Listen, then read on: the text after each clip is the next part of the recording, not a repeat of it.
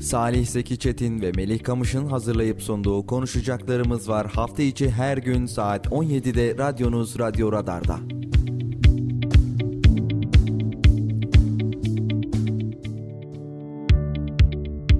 Salih Seki Çetin ve Melih Kamış'ın sunduğu konuşacaklarımız var başlıyor.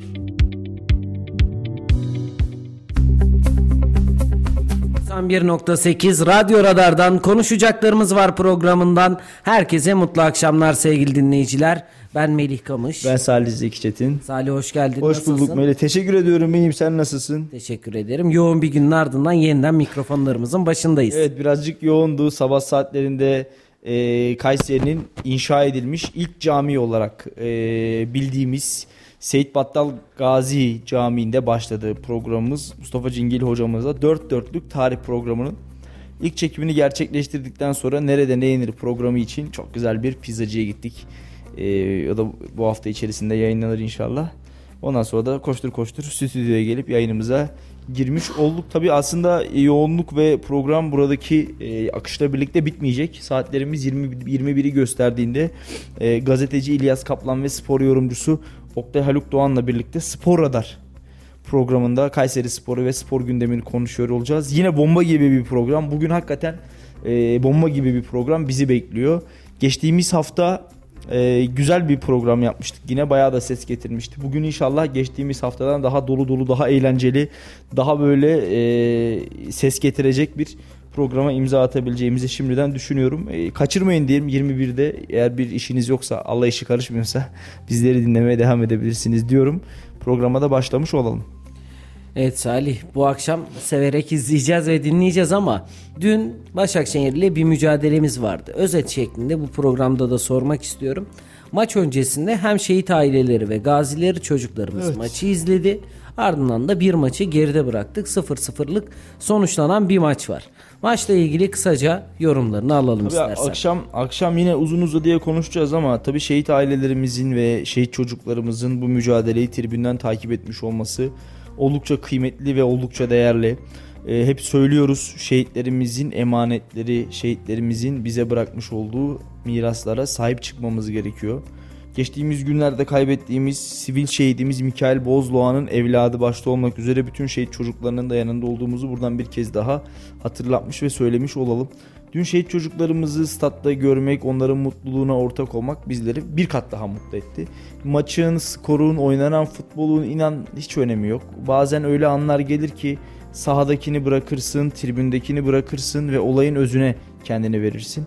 O çocukların yüzündeki bir gülümseme, bir mutluluk inan bana Kayserispor'un alacağı 3 puandan da atacağı 20 golden de çok daha kıymetli diyebiliriz. Ama çok şükür maçta güzel geçti. Yani galibiyeti elimizden kaçırdık, öyle söyleyelim.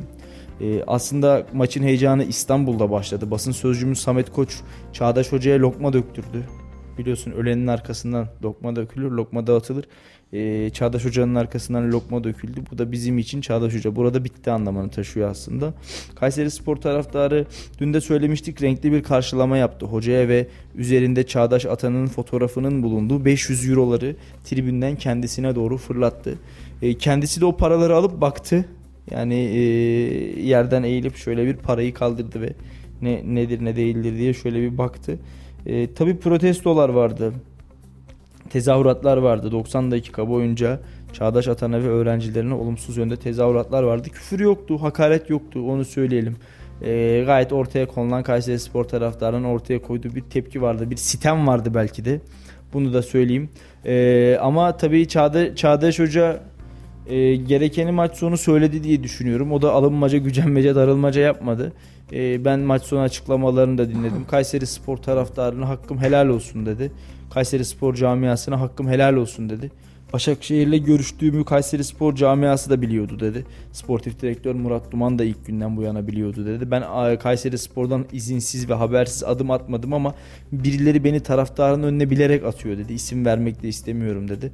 Ama taraftara hakkım helal dedi. Ben çok güzel günler geçirdim Kayseri'de ve bu güzel günlerin hatırına da taraftarımızı anlıyorum, anlayışla karşılıyorum ve onlara hakkımı helal ediyorum dedi.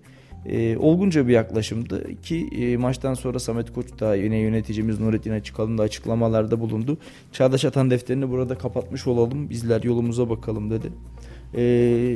Keyifli bir 90 dakikaydı. Çok özellikle ilk maçın ilk dakikaları büyük heyecana sahne oldu. Kayserispor'un çok ciddi manada önde oynadığını, hem pozisyon namına hem istatistiksel anlamda Başakşehir'in çok önünde, çok ötesinde olduğunu gördük.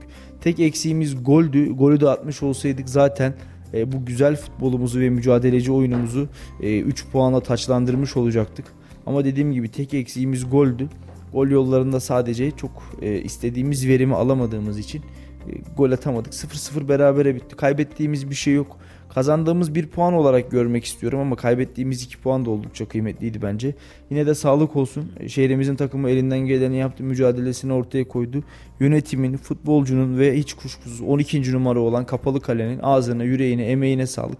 Artık hedefimiz önümüzdeki maçlarda puan ya da puanlar alıp Kayserispor'un çok daha üst sıralarda yer almasını keyifle seyretmek olacaktır diye düşünüyorum. Ağzına sağlık. İnşallah nice güzel başarıları biz bu sene Kayserispor'da yaşamış oluruz. İnşallah. Futbol zevkinin de yüksek olduğu bir dönem olmuş olur hepimiz için diyelim. İnşallah. Salih, diğer bir konumuz Milli İstihbarat Teşkilatı, Emniyet ve Şanlıurfa Cumhuriyet Başsavcılığı koordinasyonunda terör örgütü PKK'nın hücre yapılanmasına yönelik 18 ilde operasyon başlatıldı. 90'a yakın kişi gözaltına alındı. Diğer bir gündemimiz de bu. Evet, operasyonların arttırıldığını söyleyebiliriz. Özellikle sadece Kayseri'de değil, Türkiye genelinde de operasyonların arttırıldığını söyleyebiliriz. Ve buna bağlı olarak tabii başta narkotik olmak üzere Kayseri Emniyeti, Emniyet Genel Müdürlüğümüz birçok alanda sahada, teyakkuzda, deyim yerindeyse uyuşturucu tacirlerine göz açtırmıyorlar ve hakikaten burada uyuşturucunun kökünü kazımak için, gençlerimizin zehirlenmesinin önüne geçmek için mücadeleye devam ediyorlar. Yine ahlak büro ekiplerimiz de ciddi bir çalışma yürütüyorlar ve bu çalışmanın içerisinde de hem Kayseri'deki huzurun ve sükunun sağlanmasında hem de Türkiye'deki ahlak düzeninin devam etmesinde polislerimizin, emniyetimizin çabası ve gayretinin büyük olduğunu söyleyebiliriz. Özellikle İçişleri Bakanlığı görevini Ali Yerlikaya'nın gelişinden sonra narkotik operasyonları anlamında ciddi çalışmalara imza atıldı ve her gün haberlerini aşağı yukarı hemen hemen her gün geçiyoruz. Birçok narkotik, yani uyuşturucu satan, uyuşturucu taciri gözaltına alınarak hak ettikleri yerlere gönderildi. Tüm Türkiye'de olduğu gibi dünya genelinde de dünyanın uğraştığı en büyük sorun ve problem uyuşturucu madde satıcıları. Dünya olarak ortak kaygımız gençlerimizin, insan nüfusunun ve sağlığının kirlenmemesi, bozulmaması. Tabii önceliğimiz kendi ülkemiz, kendi şehrimiz, kendi mahallemiz. Herkesin kendi kapısının önünü süpürdüğü, herkesin kendi etrafından uyuşturucuyu çıkarttığı ve soyutladığı bir Türkiye'de, bir Kayseri'de zaten sorun, sıkıntı kalmaz diye düşünüyorum. Rehabilitasyon merkezimizin yapımı hızla devam ediyor. Yeşilay'ın öncülüğünde Kayseri Valiliğimiz, Çevre Şehircilik Bakanımız ki şehrimizin hakikaten mihmandarı diyebiliriz, şehrimizin abisi, şehrimizin büyüğü diyebiliriz.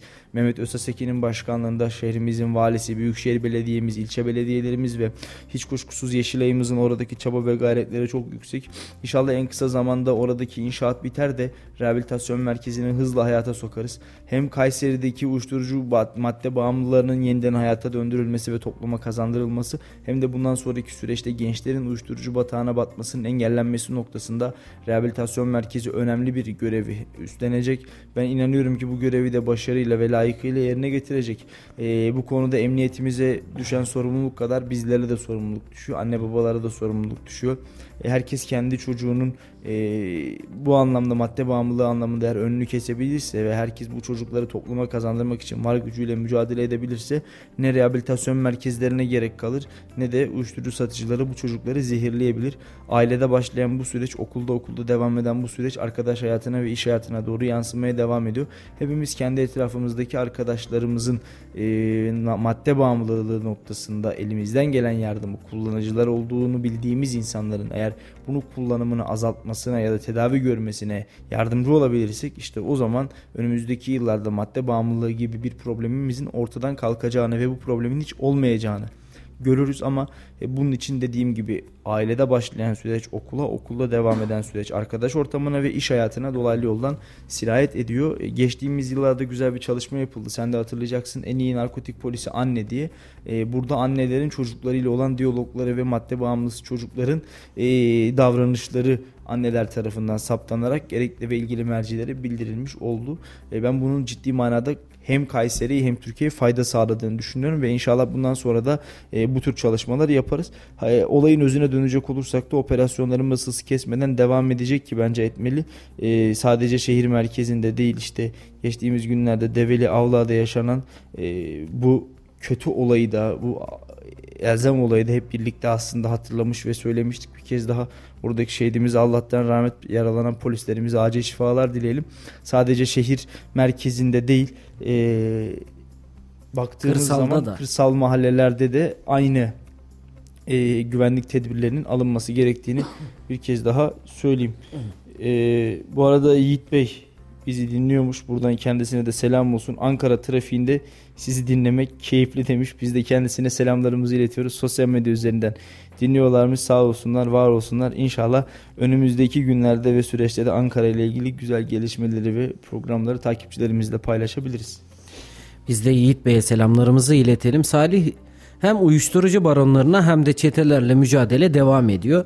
İçişleri Bakanlığı'ndaki değişiklikle beraber Ali Yerlikaya İlk geldiği günden beri operasyonları hız kesmeden tüm hızıyla sürdürmeye devam etti. Bu işin bir de siyasi tarafı var. Bugün de Kemal Kılıçdaroğlu, İçişleri Bakanı Ali Yerlikaya'yı arayarak uyuşturucu baronları ve çetelerle mücadele ettiği için teşekkür etmiş Salih. Evet. Şimdi biz normalde çok fazla alışık değiliz siyaseten bu tür olaylara. Özellikle muhalefet partilerinden yapılan çalışmalarla ilgili destek noktasında bayağı bir eksiklik görmüştük geçtiğimiz dönemlerde. Yapılan işlerin ne kadar doğru olursa olsun teşekkür edilmediğini de görmüştük. Ama bugün Kemal Kılıçdaroğlu'nun İçişleri Bakanı Ali Yerlikaya'yı arayarak son dönemlerde yaptığı uyuşturucu baronları ve çetelerle mücadele ettiği için teşekkür telefonu açması da Türkiye siyaseti açısından önemli bir nokta diye düşünüyorum. Ya tabii şimdi bir kere şunun altını çizelim. Uyuşturucuyla mücadele noktasında ya da bu ülkenin gençlerinin zehirlenmemesi noktasında bir siyasi düşünce olamaz. Yani burada siyaset üstü bir olaydan bahsediyoruz ki bakanlar da bence siyaset üstü insanlardır. Sonuç olarak bakan devletin bakanıdır. Hükümet, İktidar devlet değildir. Ama bakan devletin bakanıdır. Ondan dolayı zaten bu işin iktidarının, muhalefetinin olmaması gerekiyor. İşte bir muhalefet parti liderinin ya da bir muhalif parti milletvekilinin de çok rahat bir şekilde bakanlarla, bakanlıklarla görüşüyor olması ve onların çalışmalarını zaten kolaylaştırıyor olması gerekiyor. Bizim ülkemizde çok kutuplu siyasetin yaşandığı günlerden geçiyoruz. Hani ondan dolayı belki CHP liderinin böyle bir çıkışı bize şu an garip gelmiş olabilir ya da işte dinleyen takipçilerimiz ya hani Kemal Bey bu teşekkürü etmiş midir diyebilir ama bu gelişmiş ülkelerde ya da olması gereken şartlarda yaşanması gereken hususlar diye düşünüyorum. Sadece İçişleri Bakanlığımız nezdinde değil. Yani evet, o çalışmalar çok değerli ve kıymetli ama bir diğer taraftan döndüğümüzde Çevre Şehircilik ve İklim Değişikliği Bakanlığımızca da kentsel dönüşümsel anlamda ve deprem bölgesinin ayağa kaldırılması anlamında gerçekten önemli ve kıymetli çalışmalara imza atılıyor. Bunu görmezden gelmemek gerekiyor. Bir diğer tarafta Dışişleri Bakanlığımız gerçekten Hakan Fidan'ın gelmesiyle birlikte Avrupa'da kendini, birliğini ve varlığını daha çok hissettirir pozisyona geldi. Dışişleri Bakanlığımızın da bence çalışmalarını takdir etmek, tebrik etmek gerekiyor. Bunun yanında Hazine ve Maliye Bakanlığımızın çalışmalarını da ki biraz sonra enflasyon konusunda geleceğiz, tebrik ve takdir etmek gerekiyor. Eksiklerini de aynı şekilde söylemek ve izah etmek gerekiyor. Bir problem, bir sıkıntı varsa ya da daha iyileştirilmesi gereken bir husus varsa bunları da yine İçişleri Bakanlığı'na açık bir şekilde izah etmek ya da işte Dışişleri Bakanlığı'na izah etmek, Ekonomi Bakanlığı'na, Hazine ve Maliye Bakanlığı'na izah etmek gerekiyor. gerekiyor. Doğru yapılan şeyler kadar yanlış yapılan ya da yapılmayan hususlar da var. Bunları da biliyoruz. Bunları da dile getirmek gerekiyor. Bu hassasiyetler önemli. Bu bağlamda Kemal Bey'in çıkışı bence yerinde olmuş. Çünkü ortaya konan marifet her zaman iltifata tabi olmalıdır. Hakikaten Ali Yerlikaya İçişleri Bakanlığı görevine geldiği günden bu yana özellikle uyuşturucu noktasında ülkemizde ciddi ve bence önemli çalışmalara imza attı. Belki de Süleyman Soylu'nun 3-4 yılda yapmadığını 3-4 ay içerisinde gerçekleştirmiş oldu. Soylu Bakan biraz daha sinir uçlarıyla oynayan, çok böyle uç düşüncelere haiz olan ve siyasi anlamda bir tarafa çok fazla çekilmiş bir bakan modelinde ve rolündeydi. Ali Yerlikaya birazcık daha bu portföyden uzak, daha sessiz, sakin ama daha böyle sert ve emin adımlarla ilerleyen bir İçişleri Bakanı profili çiziyor. Hangisini daha çok beğendiğini ya da hangisinin tarzını daha çok sevdiğini sorarsan siyaseten Süleyman Soylu'yu seviyorken hal, hareket, davranış ve bakanlık nezdinde oturuş anlamında ben Ali Yerlikaya'nın daha başarılı olduğunu düşünüyorum. Süleyman Soylu belki mecliste bir milletvekili olarak iyi bir siyaset yapabilir, iyi bir iktidar da iyi bir muhalif olabilir. Ama geldiğimiz noktada bazen bakanlık koltuğu bunları kaldırmıyor. İşte meclise çıkarak oh olsun deyip meydanlara indiğinde oh şeklinde sloganlarla muhalefete yüklenen Süleyman Soylu maalesef Ali Yerlikaya'nın yapmış olduğu bakanlığın yanından bile geçemez derecede bir bakanlık yapmıştı. Şunun hakkını yemeyelim. Terörle mücadele noktasında, deprem ve doğal afetler hadisesinde ayağının çizmesini çekip meydana inmişti zaten Süleyman Soylu. Bunları yok saymayalım ama mevcudun yaptığını da es geçmeyelim, eksiklerini söyleyelim. Çünkü bunlar bence Soylu'nun eksikleriydi ama Ali Yerlikaya ile birlikte bazı şeyler tamamlandı diyebiliriz. Biz de teşekkür edelim İçişleri Bakanımıza. Madem siyasetten gidiyoruz, biraz da siyasetten devam edelim. Salih, bugün Milliyetçi Hareket Partisi lideri Devlet Bahçeli'nin açıklamaları var. Kısaca açıklamalarını da aktarayım. İlk önce Kuzey Kıbrıs'la ilgili açıklaması var Devlet Bahçeli'nin. Artık Kuzey Kıbrıs Türk Cumhuriyeti demeye gerek yok, Kıbrıs Devleti demek gerekir ifadeleri yer alıyor. Diğer bir gündemi ise eski ve yeni İçişleri Bakanları arasında fitne üretilmesi Türkiye düşmanlarının değirmenine su taşır. Soylu'ya iftira kuyruğuna girilmesi, bazılarının görevdeki İçişleri Bakanı'nı kötülemeleri zaman ayarlı tuzaktır ifadelerini kullandı. Son olarak da Cumhur İttifakı güçlü ise vatandaşımızın karnı toktur ifadeleri yer alıyor açıklamalarında. Ya tabii şimdi şunu söyleyelim. Bir kere İçişleri Bakanı Süleyman Soylu'ya bir böyle ciddi manada bir görevi bıraktıktan sonra söylem üretilmesi noktasında bu Soylu'nun o uç siyasetinden kaynaklı. Yani geldi herkesle kavga etti. Vatandaşla yeri geldi tartıştı. Yeri geldi meclisteki vekille tartıştı. Yeri geldi belediye başkanlarıyla tartıştı. Seçim zamanı sahaya indi, tüm muhalefetle tartıştı. Soylu kendisinden olmayan ya da kendisine karşı olan kim varsa bunlarla tartıştı. Bunlarla çatıştı. Bu bir gerçek. Ama işte bazen böyle sivrilmenin güzellikleri olduğu kadar koltuktan indiği anda kötülüğünü de görüyorsun, kötülüğünü de yaşıyorsun. Bazen iftiraya varıyor, bazen tehdide varıyor, bazen hakarete varıyor, bazen gerçekten gerçekleri söylemeye uzanıyor aslında bu sözler. Bunları atlamamak gerekiyor ama tabii Devlet Bey'in orada söylediği şey birbirinden çok daha farklı. Yani bir tarafın eleştirmesini ya da bir tarafın sahip çıkmasından ziyade Devlet Bey'in orada söylediği şey devletin bakanı, iki bakan arasında fitne çıkartmayın diyor. Ve ben şunu da altını çizeyim. Süleyman Soylu'ya Devlet Bahçeli kadar sahip çıkan bir isim daha yok. Süleyman Soylu AK Parti milletvekili şu anda ve AK Parti hükümetinin bir bakanıydı. Fakat geldiğimiz noktada hiçbir AK Partilinin kendisine sahip çıkmadığını Bahçeli kadar ve bunu direkt olarak kamuoyunda bir söylem anlamında gerçekleştirmediğini görüyoruz. Kim şunu söyleyebilir? Devlet Bahçeli kadar Süleyman Soylu'ya şu AK Partili sahip çıkmıştır diyebilir. Bu bir gerçek. Bence Süleyman Soylu şu anda mevcutta kendi partisini ya da bakanlık yaptığı partinin argümanlarına da bir dönüp bakmalı. Bu kadar çok sivrilirse demek ki sadece karşı taraftan değil, kendi tarafından da ciddi manada bir tepki ya da bir desteksizlik görebiliyor insan. Bunlar Soylu Bakan'ın koltukta otururken yapmış olduğu hatalardı. Acaba şimdi oturup ben ne yaptım diyor mudur, diyebiliyor mudur? Bunu merak ediyorum. Hatırlayacaksın, Twitter'da kendisine fiziksel bir özelliği söylendiği için Twitter kullanıcılarından bir tanesi gözaltına alınmıştı. Yani ne dediğini hepimiz hatırlıyoruz. 3 harfli bir kelimeyi ifade etmişti orada. Ya bu bir insanın özelliği olabilir. Bir insan şişman olabilir, zayıf olabilir, uzun olabilir, kısa olabilir, yaşlı olabilir, genç olabilir. Bunu karşımızdakine söylediğimiz zaman bu kadar fazla tepki göstermemeli. Yani onun fiziksel olarak, şu an ben burada dile getirmek, telaffuz etmek istemiyorum. Fiziksel olarak bir özelliği tweet atıldığı için o tweet'i atan kullanıcı gözaltına alınmıştı. Yani devletin bakanı böyle küçük şeylerle uğraşmamalı bence. Bir dönem Varank Bakan vardı mesela, Sanayi ve Teknoloji Bakanı, şu an Bursa Milletvekili. Hani her çıktığı platformda muhalefete söylemediğini bırakmıyordu. Böyle bakanlık olmaz ki. Geçtiğimiz günlerde Kayseri'de 1000 tane kombi dağıtıldı. İşte enerji yatırımlarıyla ilgili bir toplantı yapıldı. Orada Çevre Şehircilik ve İklim Değişikliği Bakanımız Mehmet Özhaseki bir konuşma yaptı. Bilmiyorum dinleyenler, duyanlar vardır. Yani dedi ki bizim işte 1900 küsur tane belediyemiz var Türkiye'de dedi toplam. Bu belediyelerin tamamının yanındayız dedi. Bir belediye CHP'li olabilir, İYİ Partili olabilir. Bunların hiçbirini birbirinden hizmetsel anlamda ayıramayız dedi. Çünkü her biri bizim vatandaşımızın oy verdiği belediye ve her biri bizim vatandaşımızın belediyesi, devletimizin belediyesi dedi. Demek ki bir şeyler değişiyor iktidarda. Demek ki bir şeyler değişmiş, bir şeylerin farkına varılmış. Ve Haseki Bakan burada hakikaten bu cümle, bu kurduğu bu cümle bence çok etkili ve çok önemliydi. İzmir'deki belediye neyse Kayseri'deki de o dedi ki öyle olmalı zaten.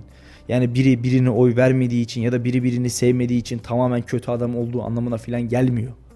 Bugün Kemal Kılıçdaroğlu'nu seven insanlar, Kemal Kılıçdaroğlu'nun şahsı olduğu için, %100 Kemal Kılıçdaroğlu'nu destekledikleri için falan değil. Kimi ideolojiden dolayı, kimi atadan dededen CHP'li olduğu için, kimi CHP'nin başında Kılıçdaroğlu olduğu için seviyor. Ondan dolayı birini sevmek demek illa çok iyi, süper, 10 numara adam, birini de sevmemek demek. O ne kadar ne diyoruz? Kötü. İyiyse cami yaptırsın. İyiyse cami yaptırsın. Aynen öyle. İyiler cennete gitsin diyoruz. Bize hizmet edecek adam lazım. O noktada Haseki Bakan'ın birleştiriciliği güzeldi. Geçmiş dönem bakanlarımızda özellikle Soylu ve Varank'ta bunu göremiyorduk yani. Şu anda ikisi de o siyaseten sivrilmenin ve siyaseten bir tarafa sürekli olarak yüklenmenin yalnızlığını yaşıyorlar. Ve bu yalnızlığın içerisinde kendi taraftarlarından da bazen darbe görüyorlar, darbe alıyorlar. Bu bir gerçek. Peki Salih, biliyorsun bir konu vardı. Rütük Ayşenur Arslan'a, Halk TV'nin sunucusuydu ve orada bir program yapıyordu Ayşenur Arslan. Bununla ilgili RTÜK soruşturma başlattı. İçişleri Bakanlığı da konuyla ilgili soruşturma başlattı. Bugün Ayşenur Arslan gözaltına alındı. Peki olay neydi? Kısaca hatırlayalım istersen. Ayşegül Arslan, Halk TV'de televizyon programında saldırıya katılan terörist hakkında belki o kişi üzerine bomba olduğunu bilmiyordu. Gelip hiçbir şey yapmadan ölünmez. Bana sorarsanız her şeye aykırı. Durup dururken kendini patlatmış. Ankara'da bir arabayı açıp düz kontakla çalıştırmak yerine neden Kayseri'de birini öldürerek ben geliyorum hey bombalar sırtımızda tabanca belimizde nedir yani şeklinde ifadeleri yer alıyordu ve Ayşenur Arslan'la ilgili hem RTÜK'ten soruşturma başlatıldı hem de İstanbul Cumhuriyet Başsavcılığı gazeteci Ayşenur Arslan hakkında terör örgütü propagandası yapma ve suçluyu övme suçlarından resmen soruşturma başlattı. Bugün de Halk TV'nin yöneticisi bir açıklama yaptı. Programa söylenen sözler nedeniyle son verildiğini açıkladı. Bir gazeteci tarafından söylenilen bu sözleri de nasıl değerlendirmek gerekir? Bence bir soruşturmayı da Bakırköy Ruh ve Sinir Hastalıkları Hastanesi'nin kendisi hakkında açması gerekiyor. Çünkü ben kendisinin şu söylediği sözlerden dolayı akıl sağlığının ve ruh sağlığının çok yerinde olduğunu düşünmüyorum. Hani bunu hakaret olarak söylemiyorum. Bu benim şahsi fikrim. Hani bir teröristin İçişleri Bakanlığımızın nizamiyesine girmek suretiyle kendini patlatmasını, Kayseri'de bir vatan evladını şehit etmesini ve orada 2 tane polisimizi yaralamasını örtbas edebiliyor. Bunu belli kılıflara oturtabiliyor ve işte bir insanın üzerinde bomba olup olmadığını nereden bilsin söylemiyle bir kılıfın içerisine sokabiliyor. Ayşenur Hanım kendinize gelin, 6 aylık bir çocuk babasız kaldı. Ve ilk değil. Yani Türkiye'de teröre kurban verdiğimiz ilk evlat Mikail kardeşimiz değil. Ondan dolayı yani ne söylediğimizin bence ölçülüp biçilip tartılması gerekiyor. düşünmeden konuşulmaması gerekiyor. Bu kadar terör seviciliğin açık ve ayan beyan bir şekilde de yapılmaması gerekiyor. Yani bununla ilgili hakikaten makul ve mantıklı bir yaptırım ortaya konursa bundan sonraki süreçte ben eminim Ayşenur Arslan ya da onun gibi gazeteciler ya da gazeteci kılıklı insanlar bu şekilde konuşamayacaktır. Ya Develi'de hep beraber oradaydık. 6 aylık bebek ya. Babasının arkasından nasıl ağlıyor? Bunun hesabını kim verecek? Neymiş? Üzerinde bomba olduğunu bilmiyormuş. Böyle bir dünya mı var? Böyle bir bahanenin arkasına nasıl saklanabiliyor insanlar? Bazı şeyler bu kadar basit değil, olmamalı da zaten. Yani benim gerçekten aklım almıyor bazı şeyleri. Benim gerçekten bazı şeyleri aklım almıyor. Eline mikrofonu alan, çıkıp 3 saat muhalefet yapmak isteyen, çıkıyor istediği her yerde konuşuyor. Böyle bir Türkiye olabilir mi ya? Böyle bir şey olabilir mi? Şimdi ne farkı kaldı dağdaki teröristten? Savunan da o bombayı patlatan kadar suçludur bence. Kim olursa olsun. Meslektaşımız değil, meslek büyüğümüz değil, babamızın oğlu olsa fark etmez. Ya bir teröristi savunuyorsanız ondan hiçbir farkınız yok demektir. Bu kadar basit. Yani biz her şeyi özgürlükler adı altında ne yapıyoruz? Alıp cebimize koyuyoruz. Enteresan ve ilginç. Bununla ilgili Rütük Başkanı Ebubekir Şahin'in de bir açıklaması var Salih. Bu ahlaksız terör sevici zihniyete ve ekranlardaki bu ucube yorumlara tahammül etmemiz mümkün değildir. Kahraman polisimizin refleksleri ve erken müdahalesi olası bir katliamın engellenmesine adeta üzülen bu sapkın zihniyete tüm milletimiz gibi biz de karşıyız. Bu hastalıklı sözlerin yaygınlandığı Halk TV ve ilgili kişi hakkında gerekli inceleme derhal başlatılmıştır. Kamuoyuna saygıyla duyurulur ifadelerini kullandı Rütük Başkanı da. Ya tabii ki bunun zaten soruşturmasının başlamış olması gerekiyor. Yani ufacık bir söylem hakkında bile harekete geçen Rütük bununla ilgili olarak yaptırımı defaatle uygulaması gerekiyor. Ve bu tür söylemde bulunan insanların mümkün mertebe bir daha toplumu etkileyebilecek, etkisi altına alabilecek, konuşabileceği alanlara bence çıkartılmaması gerekiyor. Salih, bugün ekonomiyi çok fazla konuşmadık. Ekonomiyle ilgili de birkaç haberimiz var. İstersen oradan da devam edelim. Yavaş yavaş da programımızı toplayacağız ilerleyen dakikalarda. Bugün Eylül ayı enflasyon verileri açıklandı. Evet. Hem TÜİK, hem İTO, hem de ENAG verileri var. İstersen sırasıyla okuyayım, ardından da rakamları karşılaştırmış olalım. İlk önce TÜİK'in rakamlarına bakıyoruz. Eylül'de %4,75, yıllık ise %61,53'lük bir rakam söz konusu. İTO'da Eylül'de %5,46, yıllıkta ise %73,18. ENAG verisi de Eylül'de %6,24, yıllıkta ise %130,13 olarak açıklamış. 3 tane farklı kurum, 3 tane enflasyon rakamı hem aylık hem de yıllık bazda. Sen neler düşünüyorsun bu rakamlarla ilgili? Valla Melih, ben artık firmaların, şirketlerin, kurumların bize sunmuş olduğu enflasyon rakamlarına çok inanamıyorum. İnanmak istemiyorum. Çünkü gerçek enflasyonu sokakta görüyoruz. Gerçek enflasyonu meydanda görüyoruz. Dün 4 tane vesikalık resmi fotoğrafı 100 liraya çektirdim. Şu an bir tane albüm boy evlerimizde albüm olarak koyabileceğimiz fotoğrafların tanesini 15 liraya çıkartıyorlar. 15 lira bir fotoğraf. 4 tane vesikalık 100 lira. Bunlar gerçekten çok ciddi rakamlar. Sadece fotoğraf anlamında ve alanında değil. Birçok sektörde, birçok alanda bu fiyatların ne kadar yukarı doğru hareket ettiğini hep beraber görüyoruz zaten. Ve bütün bunlar olurken, gerçekleşirken hala birileri yanlış ya da nereden geldiği belirsiz enflasyon rakamlarını yüzü kızarmadan vatandaşla paylaşabiliyor mesela. Ya insan şu enflasyon rakamlarını söylemeye, kurum ismi vermek istemiyorum artık daha fazla, bir çekinir. Der ki yani her şeyin bir adabı var. Bu kadar vatandaşı böyle yanlış yönlendirmeyelim, kandırmayalım demek istemiyorum devlet kurumuna. Ağzım dilim varmıyor ama neye göre enflasyon rakamlarını, hangi fiyata göre baz alıyorlar anlamıyorum. Ama gerçek enflasyonu görmek isteyen, gerçek enflasyonu anlamak isteyen, gerçek enflasyonu hissetmek isteyen varsın çarşıya pazara çıksın. Varsın gitsin bir şeyler almaya çalışsın, alışveriş yapsın. Enflasyon rakamlarını bu ülkede en iyi 3 tane çocuğu okula giden ve onlara harçlık vermeye çalışan babalar bilir. Enflasyon rakamlarını en iyi eşlerine destek olmak için çalışmaya çalışan ve bu hengamenin içerisinde mutfak masrafından biraz da olsa kısıp evini geçindirmeye çalışan anneler bilir.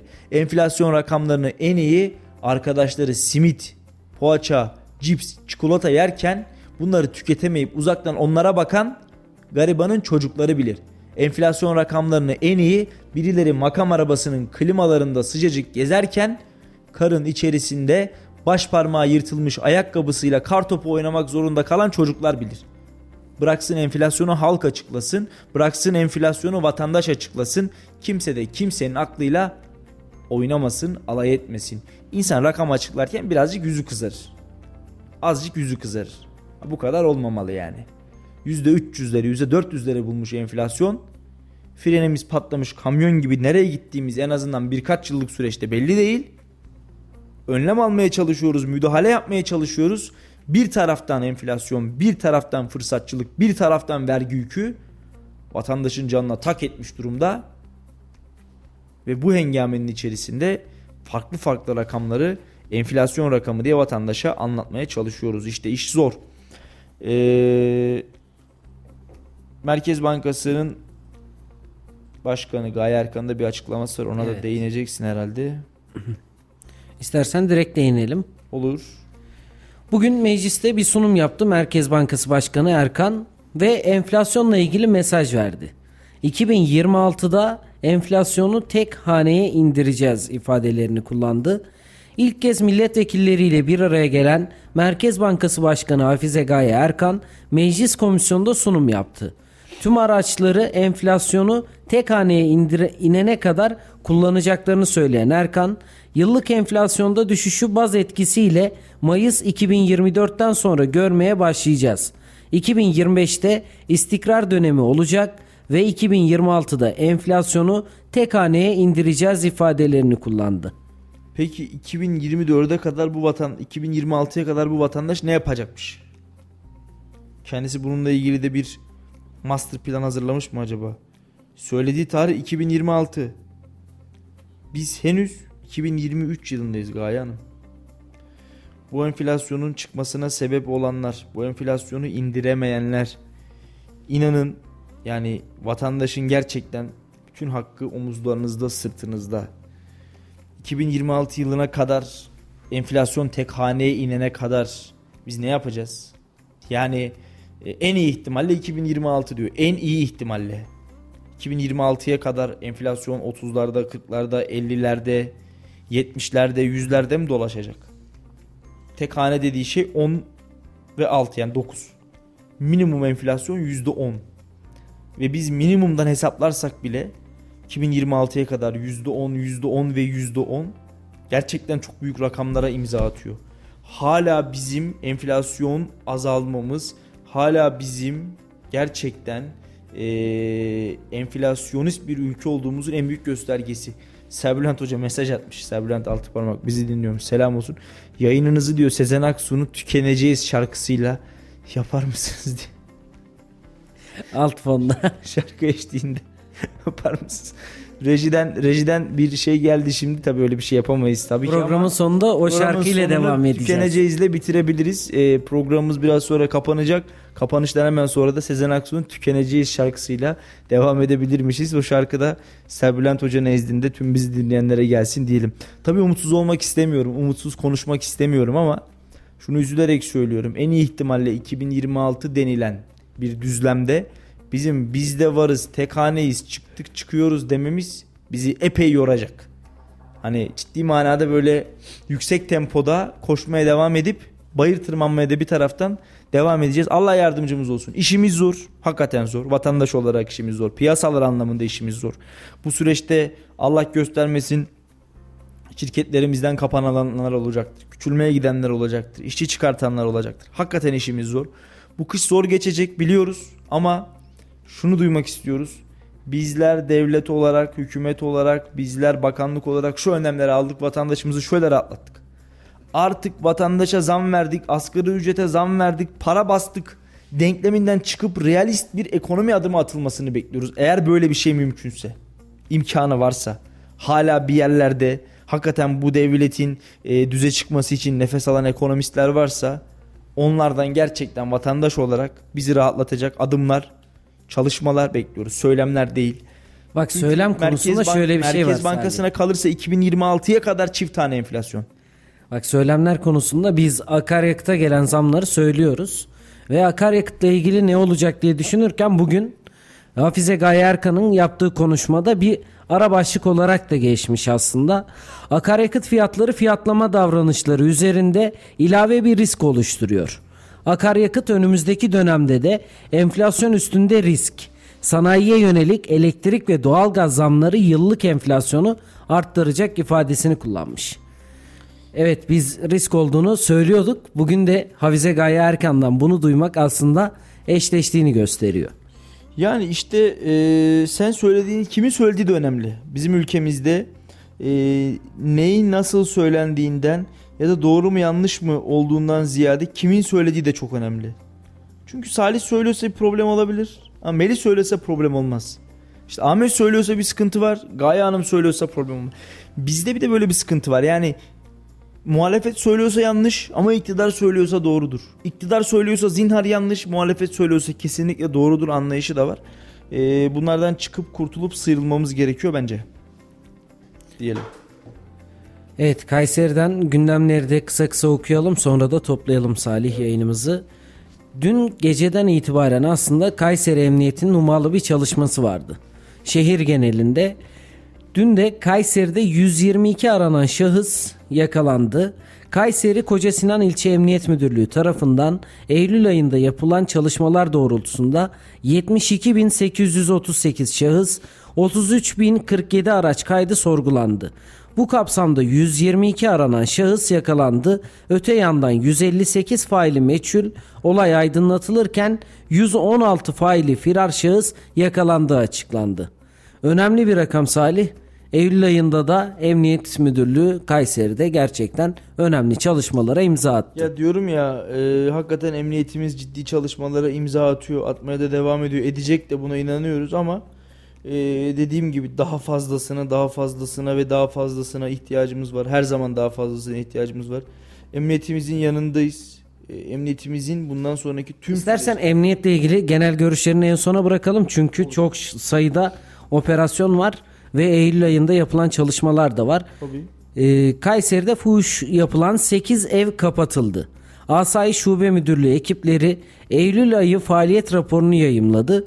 Rapora göre 4 kasten öldürmeye teşebbüs, 1 kasten öldürmeye teşebbüs, 1 kasten yaralama, 1 görevi yaptırmamak için direnme olaylarının şüphelisi 13 şahıs yakalandı. Fuhuş yapıldığı tespit edilen 8 ev ilgili komisyon kararıyla kapatıldı. Ardından büyük bir operasyon gerçekleştirildi narkotik ekiplerinden. Kayseri'de narkotik ekiplerince 67 ekiple düzenlenen eş zamanlı operasyonda 24 kişi gözaltına alındı. Operasyonlarda ise çok miktarda uyuşturucu madde ele geçirildi. Eylül ayında 107.614 ve 107.614 araç ve sürücü denetlendi. İl Emniyet Müdürlüğü Çocuk Şube Müdürlüğü'nün Eylül ayında satıcılık ve dilencilik yapan yayaları ve sürücüleri taciz ederek para vermeye zorlayan çocuklara yönelik yaptığı çalışmalarda 17 aileye işlem yapıldı. Öte yandan Eylül ayı içerisinde yapılan trafik faaliyetlerinde Kayseri genelinde yapılan denetimler neticesinde 107.614 araç ve sürücü denetlenmiş oldu.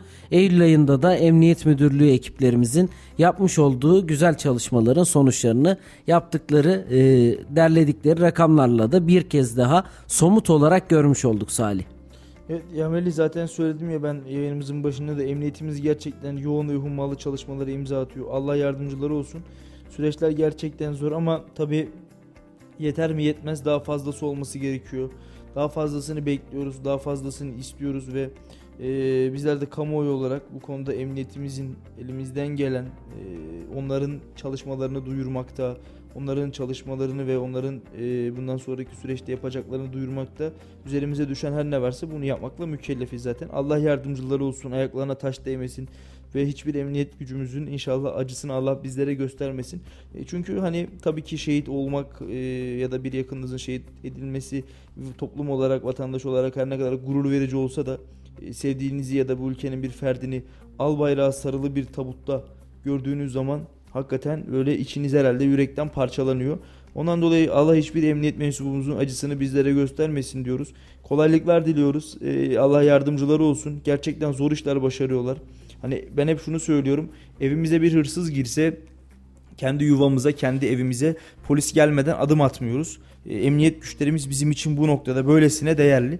Kendi yuvamıza bile bir hırsız girdiyse biz onlardan önce adım atmıyorsak onların bizim için yaptıkları ve ülke için yaptıklarına, yapacaklarına zaten kelimeler anlatsak yetmez. Emniyet Genel Müdürlüğümüze, Kayseri İl Emniyete, Kayseri Valiliğimize, kaymakamlıklarımıza teşekkür ediyoruz. Bu tür çalışmalarının da devam etmesini İstiyoruz, diliyoruz. Sana da teşekkür ediyorum. Ağzına sağlık. Ağzına sağlık Salih. Bizler de 21'de yeniden burada olacağız. Gazeteci İlyas Kaplan ve spor yorumcusu Oktay Haluk Doğan'la beraber Spor Radar programında Kayserispor'u ve Kayseri'de sporu yorumlayacağız. Spor meraklıları çok keyifli bir yayın sizlerle beraber olacak. Sakın kaçırmayın diyorum.